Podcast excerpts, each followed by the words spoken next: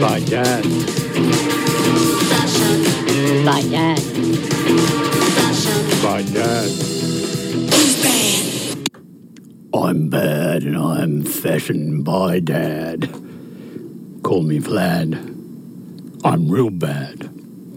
Yes, welcome to Fashion by Dad, the land of the surreal, where Castella meets curls, Foots meets metal, and oxymoron meets juxtaposition.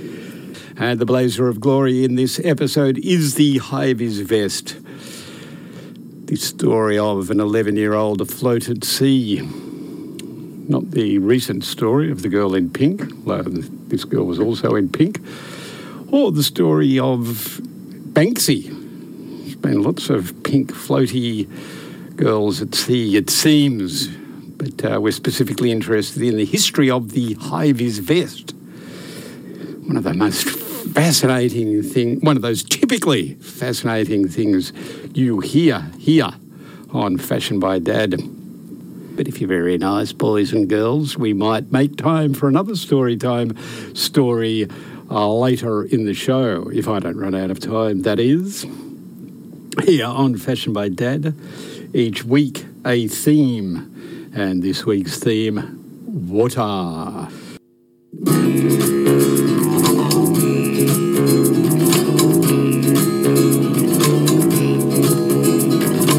Here we are now in this place and time where the rivers run dry and the sun beats down. You can't grow a crop because the waters are gone. Staring at a desert where there once was a farm.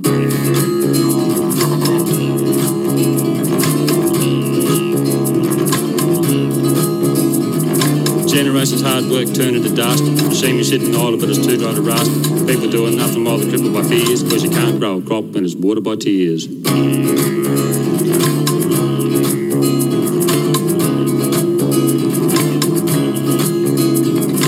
Should be very clear if there was ever a doubt. This country been buggered by a 70 drought. There ain't no sign that things are getting better. Everybody's praying that it's gonna get wetter. Give the water back. Let the river flow. Give the water back. Let the river flow.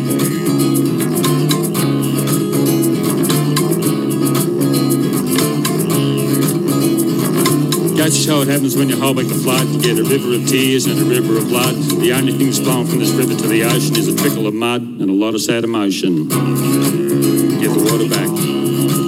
Let the river flow. Give the water back. Taking all the water from the people that are needy, filling up the dams of the wealthy and the greedy. What you gonna eat when the food's gone rotten? The only thing left is a mouthful of cotton. Give the water back.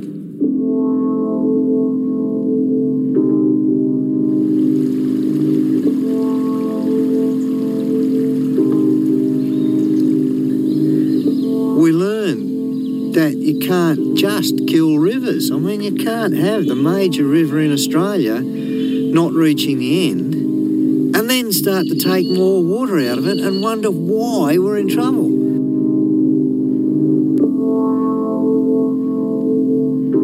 I've done 10 years of university, three and a half decades in the water industry, three years paddling down rivers, and countless interviews. I just can't get people to understand. I can't even get people to take significant notice.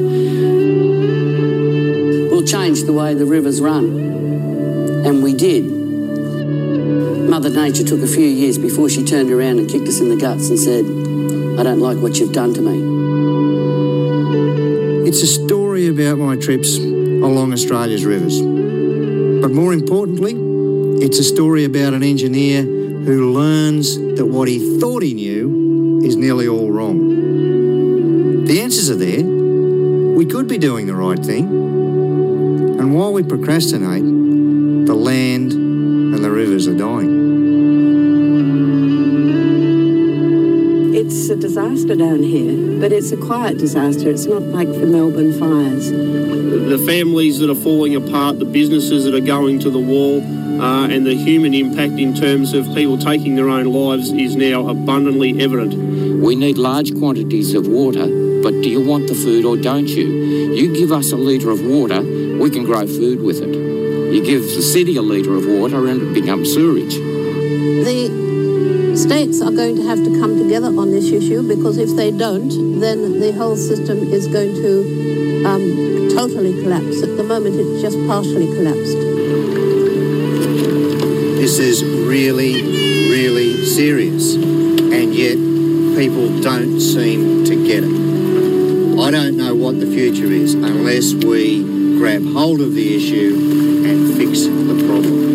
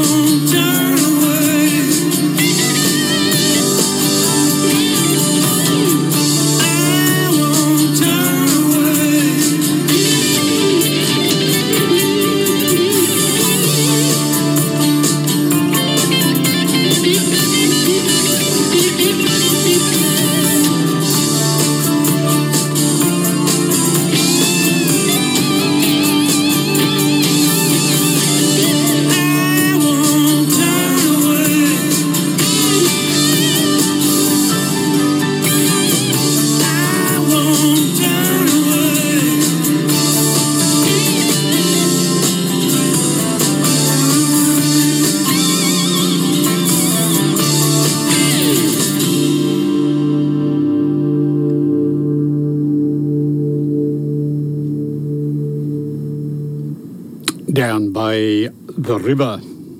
Dennis Natras, the soundtrack for a uh, film version of Crimea River, a film made by Water Crusader, kayaker, kayak for Earth, Steve Posselt, speaking about the Murray Darling before that, and before that, Doug Kerr with Give the Water Back. Here on Fashion by Dad, the water episode, we're working our way through the elements. We've done fire, we've done air. Tonight we're looking at water. There's a, another little rave from Steve on a different river. Uh, last time we heard him, he was talking about the Darling and Murray in drought. This time he's talking about a river in flood. He's trying to paddle upstream. The mouths of the Mississippi were smaller here, just licking their foaming lips, but they were there all right and not at all friendly. A big log jam jutted out into the river. White water rushed past. Not wanting to think about it, I paddled hard towards the edge of the log. Crashing into the white water, I was thrust 20 metres into the river in one second. Two seconds, it was 30 metres as the rudder responded. Paddling desperately, I had held my ground, but only just. I edged back towards the log jam, just holding on. About three metres out from the logs was a standing wave that gave me enough relief from the current to inch forwards. Go, go, go! With every ounce of strength I had, the kayak inched forward. The top of a small tree was 30 metres ahead and just inside the line of logs. Got to make that, got to make that, got to make that. The words echoed around my head. The carbon wing blade flexed in the water as I thrust like a man possessed. Past the point of no return, I was above the logjam. A broken blade, maybe even a missed stroke, and that could be my last. The river was rough, it was ugly, and I was bouncing like a cork. This was committed. No way back. Steve Posselt from Tough is Not Enough your story time story here on Fashion by Dad's Water episode.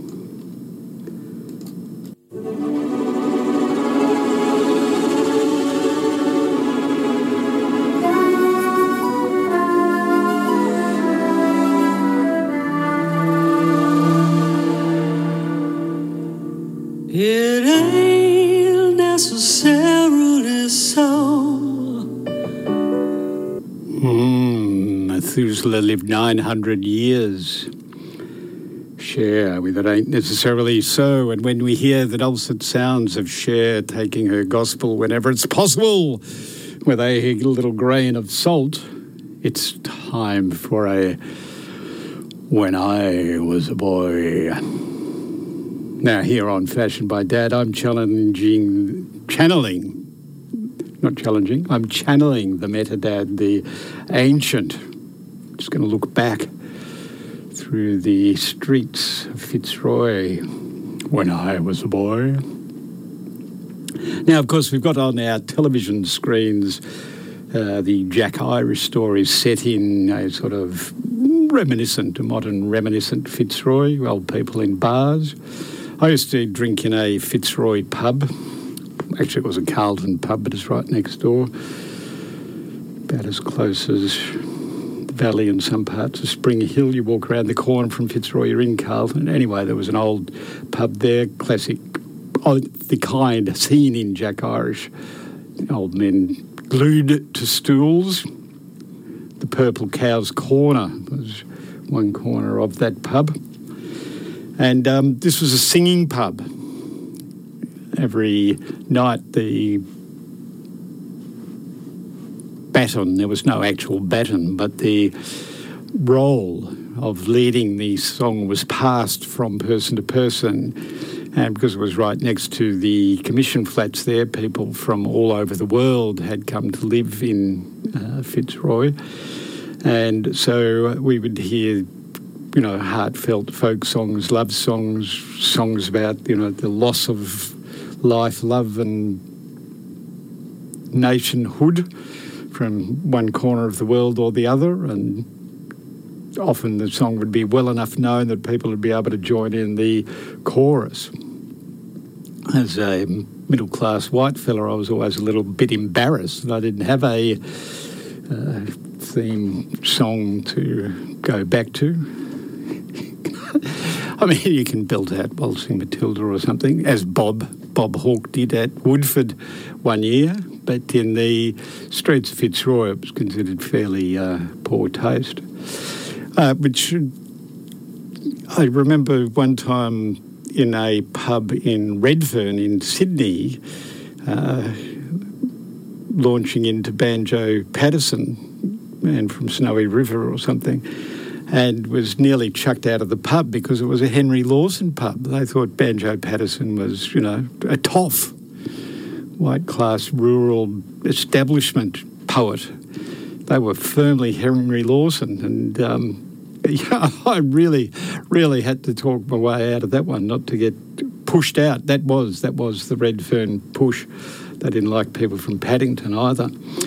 So these inner city pubs, great backgrounds, but the story I want to tell tonight is before the commission flats were put up. The commission flats were put up in the 60s to clear out the slums, the slums of Fitzroy, the breeding ground of Squizzy Taylor and those great 20s Melbourne criminals. So the back streets of Fitzroy then were teeming with life. We look at them now, they're sort of fairly quiet cobblestones and very genteel. It's not just the gentrification that has taken place recently with the arrival of a well heeled uh, university and alt indie cafe drinking sector. It's really a deliberate campaign by those governments in the 60s to, I mean, they were well motivated. They wanted to ensure health and safety for the lower classes. But in that teeming, lively mess of old Fitzroy, Collingwood, and Carlton, those inner city bluestone suburbs of Melbourne, there was no running water. It was outside Dunny's with uh, a can, a night can, and the night man came along and took the night can took your old night can full of poo and weave from the week, twice a week in some parts of town, and uh, put it on the back of his night truck. The night man's truck was a stinking mess that drove up those cobbled back lanes. And because there was no running water, we used to go and get a billy of beer for grandma. So grandma had a billy of beer. So she got a quart of beer every morning. She used to dip into it during the day. And the point about beer is that it was made with clear water and it had been brewed carefully. And so it was clear. It wasn't poisonous. It wasn't, there were no bugs in the beer. So Granny drank beer all day. And you see a similar thing in um, Germaine Greer's Shakespeare's Wife, an account of the life of females in Elizabethan England when I really was a boy. And her point is that it was the role of women to make the cider and the ale that was drunk as the alternative to water in the working class areas of England well, we hadn't invented the working class then. No, we were just the lower classes. And in lots of parts of London, there was no work. The next class up, the working class, had jobs in factories, but the old Londoners, the inner city Londoners, just made a living however they could. Gin was the way to get drunk. Cider and beer were the way to, well, of course, they relieved the pain a little, but they were cleaner than water. So there you have it, a tale about water from when I was a boy. Uh, now, I was talking about uh, drinking beer instead of water in old Fitzroy. Bones informs me that the person who brought the water to Grandma or wherever, the billy of water each morning, was called a cutter. So if you know why, the uh, usually young lad sent out to get the day's beer supply in a billy was called a cutter. Let us know here on Fashion by Dad. You can pop it on Insta or Facebook, Fashion by Dad, or, or at fashionbydad.com. That's where we post the stories here on Fashion by Dad. This week's Blazer of Glory. Every week we make a nod to fashion here on Fashion by Dad on Zeds. You're listening to 4 Triple Z, 4 Z.org.au or 102.1 FM. Uh, Fashion by Dad has a section called Blazer of Glory where we deal with some fashion crime that was once a good idea So far, we've looked at Henry VIII's diamond crusted member in uh, the mirror and the light. And we looked at uh, the biscuit jacket from the Montrose Primary School in 1964. Two blazes of glory thus far here on Fashion by Dad. But tonight we're looking at the high vis vest. Now, the high vis vest, the safety vest, is has a long and interesting history. Various people claim various sort of ownership of it. Uh, the Thames Tugboat Company, that's not its real name, that's my name for it, a group of fellows whose job was carting ships around and saving people in the Thames, invented a uh, sort of vest where a whole lot of cork, corks, of course, were the only enclosures for wine bottles, many other bottles at the time. And uh, so they created a flotation device, which was a whole lot of cork sewn into a vest. So that was the beginning of the flotation vest, or thus claimed by the Thames Tugboat Company by any other name. I'll post a picture of that on Fashion by Dad, Facebook and Insta page. But the um, flotation vest was just the beginning. I, do I have the um, story in front of me? Yes. The horrific survival tale of an 11 year old girl who was orphaned at sea. So, 11 year old Terry Jo Duperrell spent 84 grueling hours alone at sea until she was rescued. There's a photo of her. She was just spotted by a ship among the white caps on the wave. The 11 year old had been in a uh,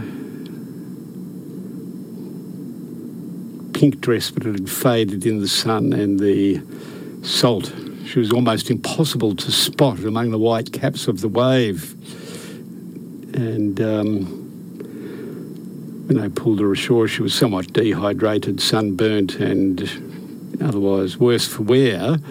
But when they got the full story, it was pretty gruesome. So the story begins when her father, a prominent optometrist named Dr. Arthur Duperrell, chartered a luxury luxury yacht from Fort Lauderdale in Florida to the Bahamas.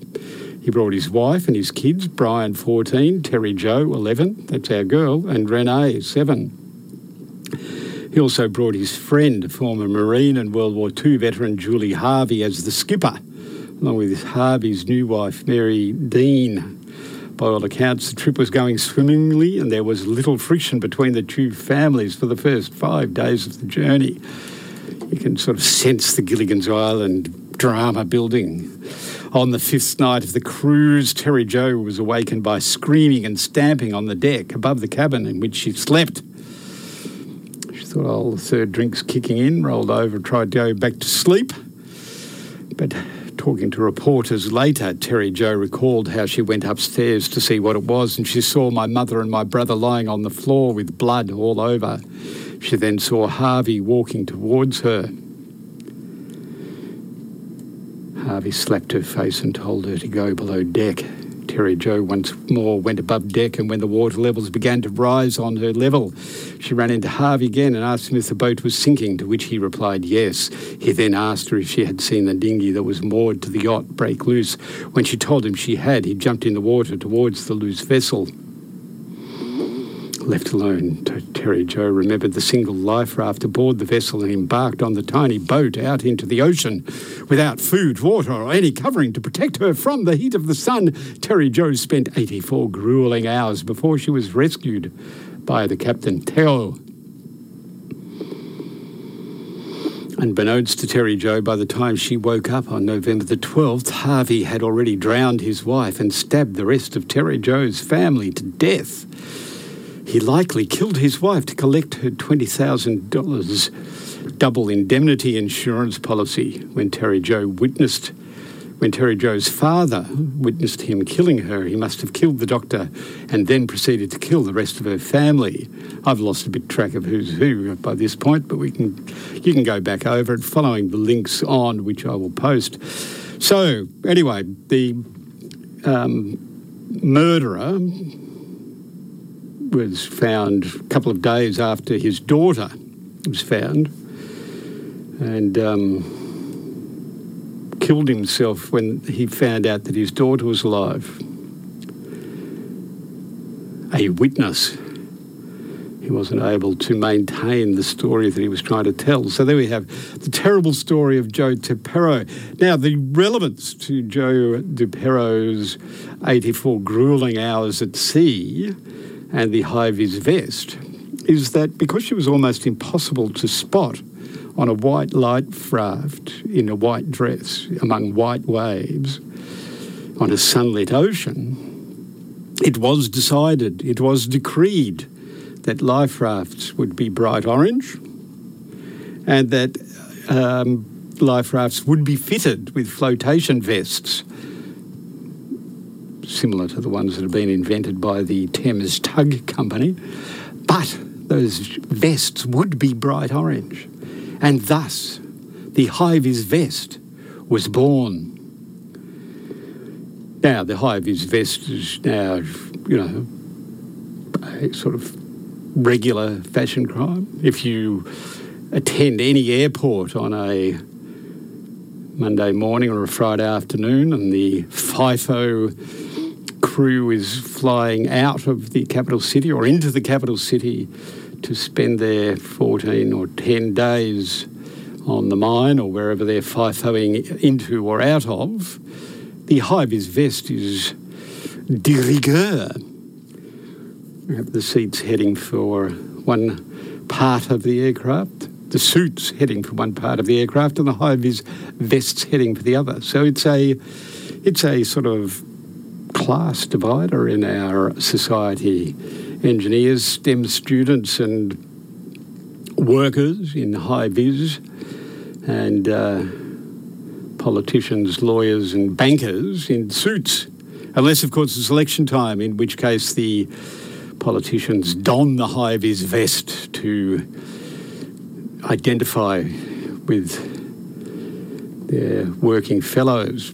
Now, interestingly, we have this hugely visible sign of class, yet we still have not got a class analysis that divides along the same line. So the theory is lagging behind the practice. More of that in daytime midday shows rather than here in the middle of the night. We're interested here in the fashion crimes. Now, the high vis vest or high vis materials have been the subject of some fashion shows. Reverse garbage does a regular recycled fashion and upcycled fashion gear at their Woolloongabba headquarters. And one year, the entire show was dedicated to fashion in high vis. So, fashion crime writ large, upcycling safety gear into fashion. Not fashion by dad, fashion by reverse garbage. And uh, as regular listener, perhaps the only listener at this hour of the morning, Bones has asserted the high vis is part of the whole insurance fear based health and safety framing of society. We can't swing on a swing, we can't climb a tree. We can't have a step outside our door. We must have a ramp because we could trip over our own feet. We're all so afraid of being sued by anything that we daren't do anything because we live in a litigious world driven by insurance claims. So the high vis vest, in Bones' word, is a fashion scam. So there we are, a few different takes on the high vis vest. A few, there's actually a few interesting stories about people being lost at sea, especially uh, young girls in pink at the moment. But we're flexible here on Fashion by Dad. We work our way through the elements fire one week, air the next. We covered storms, wind, all sorts of things, love songs, wind, wind, blow this perfume everywhere. So this week we're covering water. Anyway, here's a, here, here's a treat for you. Uh, let me introduce it with my super sting. What is it? What is it? What the Tesla? What the Tesla, a science challenge every week. What's going on? So last week we sent that challenge to No Idea. Here's what No Idea did with it. Creative stuff won't work unless you've got an absolute solid foundation. That's so important. It's back, Max. The science of cooking returns. I was talking to my wife last night. I said, I bet you Gabe's going to spring this on me, the science of cooking. you were right. I had a story lined up for the science of cooking since l- the end of our show last week. Yeah. Uh, I came across the science of why some spice hangs around in your mouth and other spice dissipates from your mouth really quickly when you eat it. But I'm going to hold that story till next week, so you know in advance. It's another science of cooking coming at you next week. You're welcome. Uh, but uh, last week uh, on I think Thursday or Friday, we got an email through our inbox, which is no idea for triple Z at gmail.com. If you have any science questions or want to submit music or anything like that, uh, no idea for triple Z at gmail.com, uh, which is also, you can find that on the show page if you, on the 4 Triple Z website, if you forget it. Yes. But we got an email from one of our new shows every, uh, or twice a year. Yeah. We changed the grid a bit at, at uh, 4 Triple Z. We, we s- spiced things up a little. And usually there's a few people who leave and a few people who enter. And one of the new entries is a show called Fashion by Dad, which is airing at 2 a.m. to 5 a.m. on a Tuesday morning. That's handy. But they asked us a science question. Uh, and they, uh, they sent it through to our email. And I clipped that little bit of audio for you, Max, if you want to give it a play. If you have a look at Fashion by Dad on the socials, you'll see a mason jar, a glass jar with a rubber seal, full of what looks like a sort of brown curd. It was going to be yogurt, but I left the oven on and uh, the yogurt cooked. Anyway, when I took the warm yogurt out of the oven, suddenly started to boil and bubble. A sealed jar full of warm baked yogurt, and all of a sudden it starts to bubble. It's got no heat applied, it's cooling down. Why is the curd bubbling? Why indeed, Max? Do you have any ideas? No. no. thought I'd throw you under the bus just once more. so I thought about it. It was it's a tricky question because you know you, you associate boiling with rising temperatures or at least holding a high temperature, not with falling temperature. So I was trying to figure out what could go on here. The process was effectively uh, you put dairy, usually some sort of milk, high fat milk, in in the oven with some other stuff. Uh, you cook it for a bit, and it separates just enough that you get yogurt. Um, but like you were saying, uh, went a bit too hard uh, and um, ended up with uh, with curd and watery substance, basically, uh, where you've got um, where you've got yeah these two separate layers, and this happens. The stuff splits, dairy splits all the time when you It's mishandle it when cooking. Yeah, yeah, yeah. exactly right. So that that happens. Most people have had that happen to them at some point when they're when they're trying to cook something that's got dairy in it and it splits, and it's just the worst thing. And there's no way of reversing it, Hmm. uh, and it's just a crap time all round. You usually end up ordering Domino's for the for the evening. but uh, oh, does it? There you go. But anyway, he, he's his split because he left it in the oven for too long. Uh, and then when he took it out of the oven in this mason jar, um, it started to bubble and boil a little.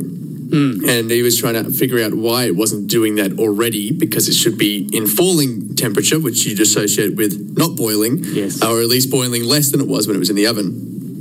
Now, my best explanation here has to do with the temperature and the separation that went on. My guess is the watery part of the dairy and the claggy part of the dairy uh, separated. And because that, that claggy part is full of fat, it rose to the top, and you can see that in the video. It's at the top. And when it was at the top, it got subject to that heat and dryness that the oven was pumping down onto it, or at least just the heat if it was a sealed mason jar.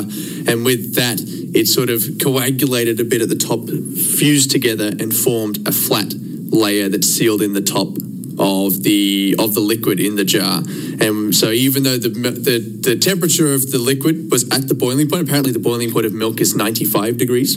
Uh, a little less than water, but certainly what the oven would have been set to at least. Yes. Uh, because it was at that temperature, my guess is the mixture was probably boiling a bit, but just was boiling beneath a layer of this curd that was sort of burnt, not burnt, but like browned into a thick, uh, sort of continuous layer across the top of the jar. And then removing the jar from the oven, disturbed it just enough. Maybe didn't break it all the way through, but disturbed it just enough that the gas could then push up through it and start bubbling a bit more and, and could be seen to bubble from top down.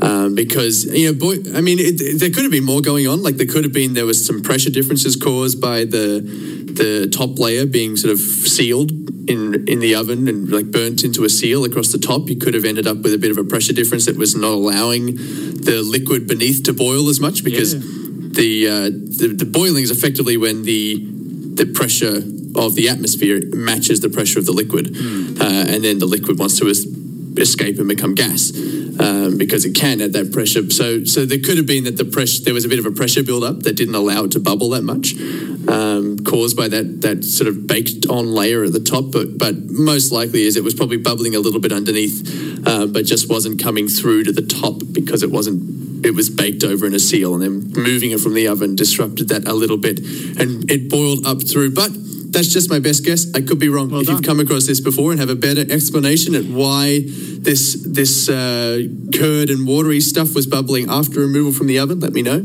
I'm I'm ready to be proved wrong. Excellent. There you have it. Fashioned by Dad, challenging no idea to explain the boiling curd. Now, I think he was getting close towards the end. Wasn't the temperature? It was well below the boiling temperature of milk by the time I took it out of the oven. It was sort of, the oven had been off for an hour or so. Um, I think it's the pressure. So I'm going to do an experiment. So let me explain what I mean by I think it's the pressure.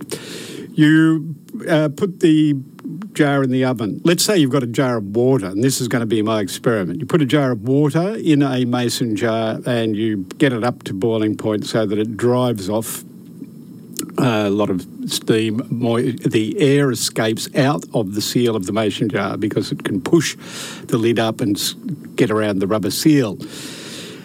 As the oven cools, the lid snaps shut. Uh, no air can get in, so you've got very low pressure inside the jar, but it's at a temperature where the pressure is even. When you take it out and it starts to cool down, the air uh, pressure drops further, and so the um, air or steam that in in the water is at higher pressure than the air in the um, gaseous part of the bottle, and so the water boils to even up the pressure. I think he was getting pretty close. Very close. Thanks, no idea. Now, this week's challenge very simple to ex- uh, say, very simple to ask, very hard to explain. I have a bar of iron. I am a spaceman. I'm an astronaut. I'm in space.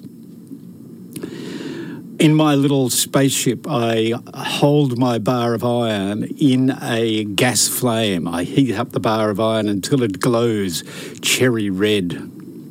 I've got my little blacksmith uh, set up in my spaceship. Then I get my red hot bar of metal and I sort of reasonably quickly place it into a container into my space ejection rubbish chute. Press the button, the air seal locks shut, and my red hot piece of metal is thrown into space where it cools down, stops being red hot, and turns into black, cold steel. How is the heat radiated? Normally, we um, pass, you know, if we've got a bar of metal, it heats up the air around it. The heat is transferred by its contact with other substances. How does the heat go out of the red hot bar of steel in the cold, cold depths of space? This week's challenge from No Idea to Fashion by Dad. Oh, from Fashion by Dad to No Idea. Sorry, I got that the wrong way around. All right. Now, almost time for a story time story here on Fashion by Dad. So get ready to get tucked in by your pa, by Vlad, by the ancient. And the story time story this morning comes from Sam Coleridge, the opium smoker. Took two grains of laudanum to help with a tad of dysentery. Wrote some of his best poetry and got addicted. Fascinating uh, study recently about the uh, relationship between opium and addiction and creativity. Quite a number of artists of our time and previous times have done some of their best work whilst off their face on morphine, heroin, some form of opium. The trick is they only last about four years. They have this creative peak for about four years and then somehow fuse the wires. Anyway, Coleridge wrote The Ancient Mariner. Some debate about whether this was under the influence or before the influence. One of the longest uh, poems around. Well, not one of the longest poems around, but one of the longest poems of the 19th century poets that got taught to many school kids when I was a boy. Um, starts out at a wedding where the ancient mariner tells the story. The wedding guest sat on a stone. He cannot choose but hear. And thus spake on that ancient man, the bright eyed mariner, or mariner. So Coleridge taking a little bit of poetic license there, rhyming mariner with but here. Anyway, the uh, mariner tells the style about uh, this tale. Mariner tells the tale about how they set sail. Wandered off, got a bit lost in the North Atlantic. The ice was here, the ice was there, the ice was all around. It cracked and growled and war, roared and howled like noises in a swound. At length did cross an albatross. Through the fog it came, as if it had been a Christian soul. We hailed it in God's name. It ate the food it ne'er had eat, and round and round it flew. The ice did split with a thunder fit. The helmsman steered us through. God save the ancient mariner from the fiends that plague thee thus. Who look'st thou so with my crossbow? I shot the albatross. So I was meant to uh, pause for dramatic effect between the uh, ice and the albatross steering them through. So they were lost in the ice. The albatross comes along and saves them, as if it had been a Christian soul. Don't forget, this was a time when the uh, Pope had decreed that uh, white fellas from Europe could roam around the world and take over any land that didn't hadn't been saved by Christ. They could save it by Christ by killing all the locals and planting a European flag on it, known as the doctrine of doctrine of discovery. So the sailors are on the sea. The albatross saves them from the ice. Then blah blah blah goes on for another, you know, three hundred stanzas, and then it's God save the ancient mariner from the fiends that plague thee thus. Why look'st thou so? With my crossbow I shot the albatross. Not quite clear why he shoots the albatross. I think he might have been a bit peckish. He thought that bird looks nice and plump. Anyway, the result of shooting the albatross is that they end up in the doldrums of the tropics, so from the North Atlantic in the ice, all in a hot and copper sky. The bloody sun at noon, right above the mast, did stand, no bigger than the moon. Day after day, day after day, we stuck, not breath nor motion, as idle as a painted ship upon a painted ocean. Water, water everywhere, and all the boards did shrink. Water, water everywhere, nor any drop to drink. The very deep did rot, O Christ, that ever this should be. Yea, slimy things did crawl with legs upon the slimy sea. So the mariner is punished for shooting the albatross. In fact, they hang it around his neck. I thought I wouldn't torture with that gruesome uh, detail and the uh, bird did stink, of course, and he's cursed. And they think about chucking him overseas, uh, overboard with his albatross necklace, uh, to get rid of him, but they're eventually saved. So he says to the people at the wedding after he's told this long and torrid tale, since then, at an uncertain hour, that agony returns, until my ghastly tale is told, this heart within me burns. I pass like night from land to land. I have strange power of speech. The moment that his face I see, I know the man that must hear me. To him my tale I teach. There you have it here on Fashion by Dad, a story time story. The Ancient Mariner from Samuel Coleridge. I'll post a pic of the boy and a link to his poem. Probably a link to the rave about him uh, drinking too much, oh, eating, eating too much opium here on Fashion by Dad. We're about to say goodbye for our water episode. Thank you for your company. Stay tuned for Fishing in the Mornings.